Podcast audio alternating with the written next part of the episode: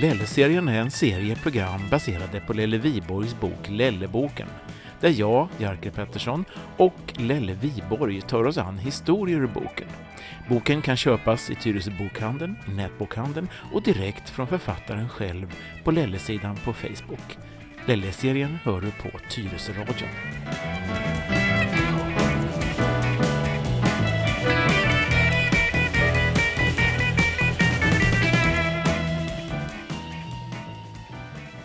Välkommen tillbaka till Lelle-serien och det här har alltså hunnit bli avsnitt nummer 12. Och välkommen Lelle Viborg till Lilla studion igen. Tack så mycket. Det roliga är att nu har vi alltså fått reaktioner från lyssnarna som har önskat avsnitt här i Lelle-serien. Mm, jätteroligt. Vi kommer ju komma tillbaka med just de här önskningarna. Ska vi säga något om vad det blir? Ja, det kan vi göra. Vi har ju fått en litet önskemål om apan från helvetet.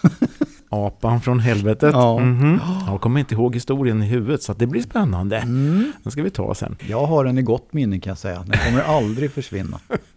Ja, det är tur det. Idag ska vi ägna oss åt någonting som jag tror de flesta faktiskt har varit med om eh, genom åren.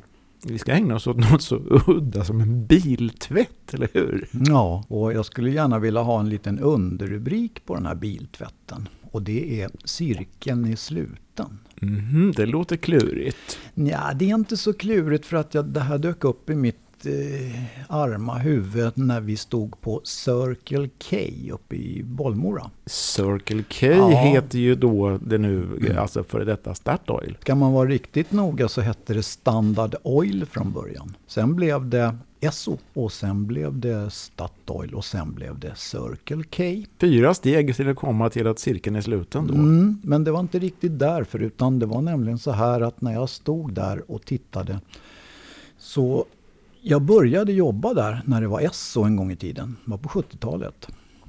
Och eh, då hände det en grej med den här biltvätten.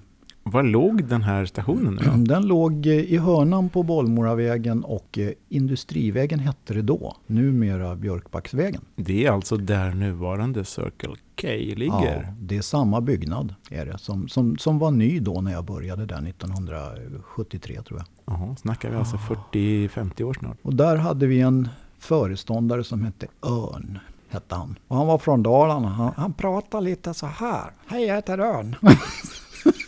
så, pra, så pratade han och, och han, han var fullkomligt humorbefriad. Så att eh, när vi gick förbi när han stod där i kiosken och så sa vi Tjenare Örn, har du något Örn gott? Då tyckte han att nej, det var vi väl bedrövliga. Men, men eh, så var det i alla fall. Och jag blev, jag blev eh, utsedd till någon sorts eh, butiksnisse, alltså mm, trivseltorsten, kundansvarig där. Så jag hade hand om relationen med kunderna, för det var inte Örn så bra på. De kallade in dig då. Ja, men vilket lysande val. Fantastiskt. Ja, så var det i alla fall. Och det här med tvätten då, då var det ju så, det här tycker jag så här i efternamn, efterhand var, var ganska, det hade nog inte kunnat varit så här idag för att man jobbade ensam på kvällarna. Man hade alltså hand om tvätt, man hade hand om försäljning, man hade hand om eh, hyrbilar och var det någon som behövde hjälp att tanka så fick man göra det också. Stationen var ju helt öppen. Hur länge var det öppet på kvällen? Ja, det var öppet dygnet runt till och från. Sen tror jag de drog ner och så hade vi öppet till 24. Och sen så hade de en lucka senare, tror jag, när det gick åt pipsvängen så att säga med stölder och rån och grejer. Så att då fick man handla genom en lucka på nätterna. Men det var inte så då när, när det var nytt, utan då var hela stationen öppen och man jobbade själv. Det låter som att det var ganska fredligt då 1900, vad sa du, 73? Ja, ja, ja det var det väl då. Jag, jag kan inte minnas att det var någon större stök. Utan det var väl folk som var lite överförfriskade kanske någon gång sådär. Men aldrig någon större fara. Tiderna förändras. Och en biltvätt fanns det alltså? En biltvätt fanns det utav den här sorten med roterande borstar. Faktum var att de var inte så bra på den tiden de här borstarna. För att de rev gärna med sig en backspegel eller tog tag i något takräck. Och, ja, det var mycket trassel med de där. Jag minns det där, man var alltid lite rädd när man skulle åka in i en sån där. För det gällde att fälla in backspegeln bakspeglar och, och likaså ta av takräckor. Ja, där. skruva av radioantenner glömde ju folk ofta. Mm, ja, minns det också ja. Mm. Mm. Och det, det uppkom alltid då frågor liksom att varför har du inte skruvat av radioantennen? Det står ju här på skylten och så ja, du vet hela den där grejen. Det uppstod diskussioner och meningsskiljaktigheter om vems felet var och så vidare. Så det var mycket sånt som vi fick hålla på med. Så var det ett speciellt tillfälle då. Det, det dök upp en dam först. Det var här var en kväll då, det var mörkt ute och, och jag jobbade själv och jag fick inget larm. Liksom. Annars så hade man ett larm som gick om det hände någonting med tvätten. Och så kunde man koppla på en kamera så kunde man titta vad det var som, som hände där ute. Men jag fick inget sånt larm utan dörren slogs upp bara och det kom in en dyngsur dam, arg som ett bi och skakade på sig som en hund och det sprutade vatten överallt. Hon skrek att det här kommer att bli jävligt dyrt för er. Och jag fattade liksom inte vad som hade hänt utan jag, jag slog på nödstoppet då direkt för säkerhets skull. Hon skrek då den här stackars damen att hennes bil var förstörd och hon, ja, jag tänkte vad konstigt och så jag försökte titta ut i tvätten då men då löste liksom uppe i taket så löste, ja någon, det var ett konstigt ljus, jag hade aldrig sett det förut. Så jag gick ut och tittade och då visade det sig det att borstarna hade liksom på något sätt, hon hade en sån här Renault 4 Laiban med fyra laban med paraplykrycka och Skrytbilen som Skryt, den kallar ja, precis. Skrytbilen. Och borstarna hade gått in och bockat upp skärm, framskärmarna på den här bilen. Så att de, det jag såg som det lyste i taket, det var ju alltså strålkastarna. De pekade rakt upp. Det här, var, det här är ju roligt att skratta åt nu, alltså, men det var ju inget kul då. Och av någon underlig anledning då, jag hade ju stängt av tvätten, jag hade tryckt på nödstopp, men den ena borsten, den, den stod och snurrade fortfarande och den här bilen, den stod halvvägs uppkörd på den där på något konstigt vis. Såg ut som en hund som stod och liksom juckade på någon stolpe eller någonting. Damen var ju inte glad såklart. Hon var ju både rädd och upprörd och allt sånt där och talade om då hur mycket det här skulle kosta och vad vad hon ansåg om, ja, om biltvättare och om, om folk som jobbade på bensinstationer och var vi skulle hamna någonstans och så vidare. Så att det var inga, inga psalmverser hon levererade, om man säger så. Då fick du ta fram din trivseltorsten med och göra något då eller? Tr- Trivseltorsten, eh, titeln var i det läget inte mycket värd. Alltså det, det måste jag säga. Det, jag, jag, tror inte hur, jag vet inte hur jag skulle kunna blidka den här damen för att hon var ju som sagt en smula upprörd. Vad gjorde du? Ja, vad gjorde jag? Ja, jag fick ju först ringa till ön. Och ön hade, ön hade tagit sig en stänkare och sa att ja, men det där ordnar du. Det, det ordnar sig.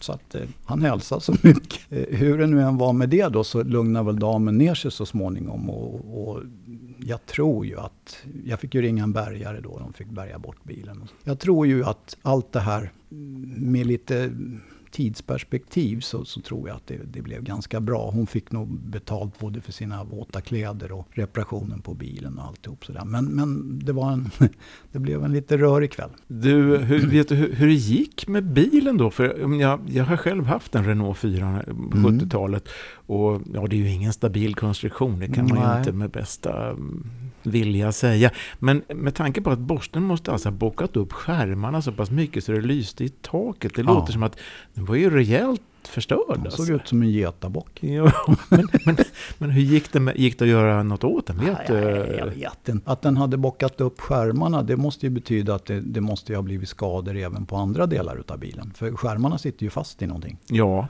Och nej, jag kan inte svara på det. Det kanske blev skroten. Jag vet inte. Ja, med, med det jag känner till om Renault 4 så är det så att den, om vi säger rostbenägenhet är dagens, det är den största underdrift man kan säga. Va? Det, var, Mm. Det var mer så att om meteorologen snackade om fuktighet på kvällen innan så började det rosta. Va? Det, är alltså, det var enorm på det. Va? Ja, jo, det, det här var väl inget undantag säkert. utan- Nej, och med tanke på att det var vatten och en borste så den bilen kanske inte gjorde så mycket mer. Nej, det, nej, jag kan inte svara på det. Men, men, men alltså det, en, en vild gissning är väl att den fick gå till de sälla jaktmarkerna. Tvätten då, hur gick det med den? Ja, det var väl som vanligt att man fick ta dit gubbar som fick gå igenom och fixa till. För jag tror ju att den blev ju skadad också. Jag tror inte att den gick oskadd ur en sån där grej. Och det låter som att det var något fel på den eftersom den inte eh, stannade borsten utan fortsatte där. Och... Det, var, det var ofta fel på den där.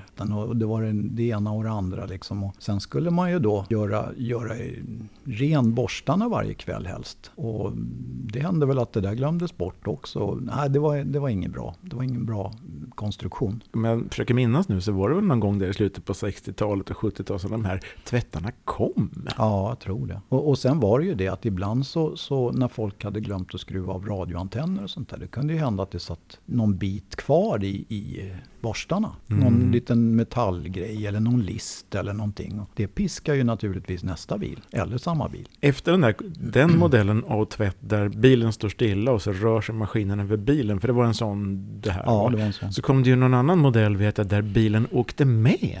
Ja, en sån fanns det bland annat på OK-macken i Nacka. Och det där var ju inte heller något bra för att det, det, det ställde lite krav på den som körde in bilen. Att man skulle liksom sätta vänsterhjulen i den där rännan för att få bilen att gå igenom. Och det var inte alltid det lyckas. Den här tvätten nu då på Circle K, eller dåtida, ja vad hette det sa du då? Esso var det Esso hette det då. Mm.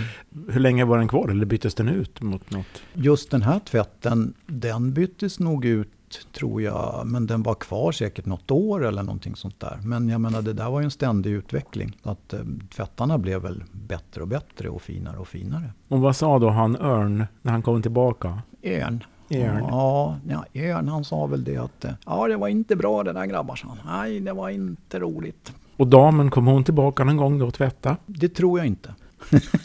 Hon var färdigtvättad. Ja, däremot så, så, kan jag med stor säkerhet säga att hon var kvar som kund. Hon kom och, och tankade och handlade och sådär. Så att det var inga hard feelings så inte. Så slutet gott, allting gott?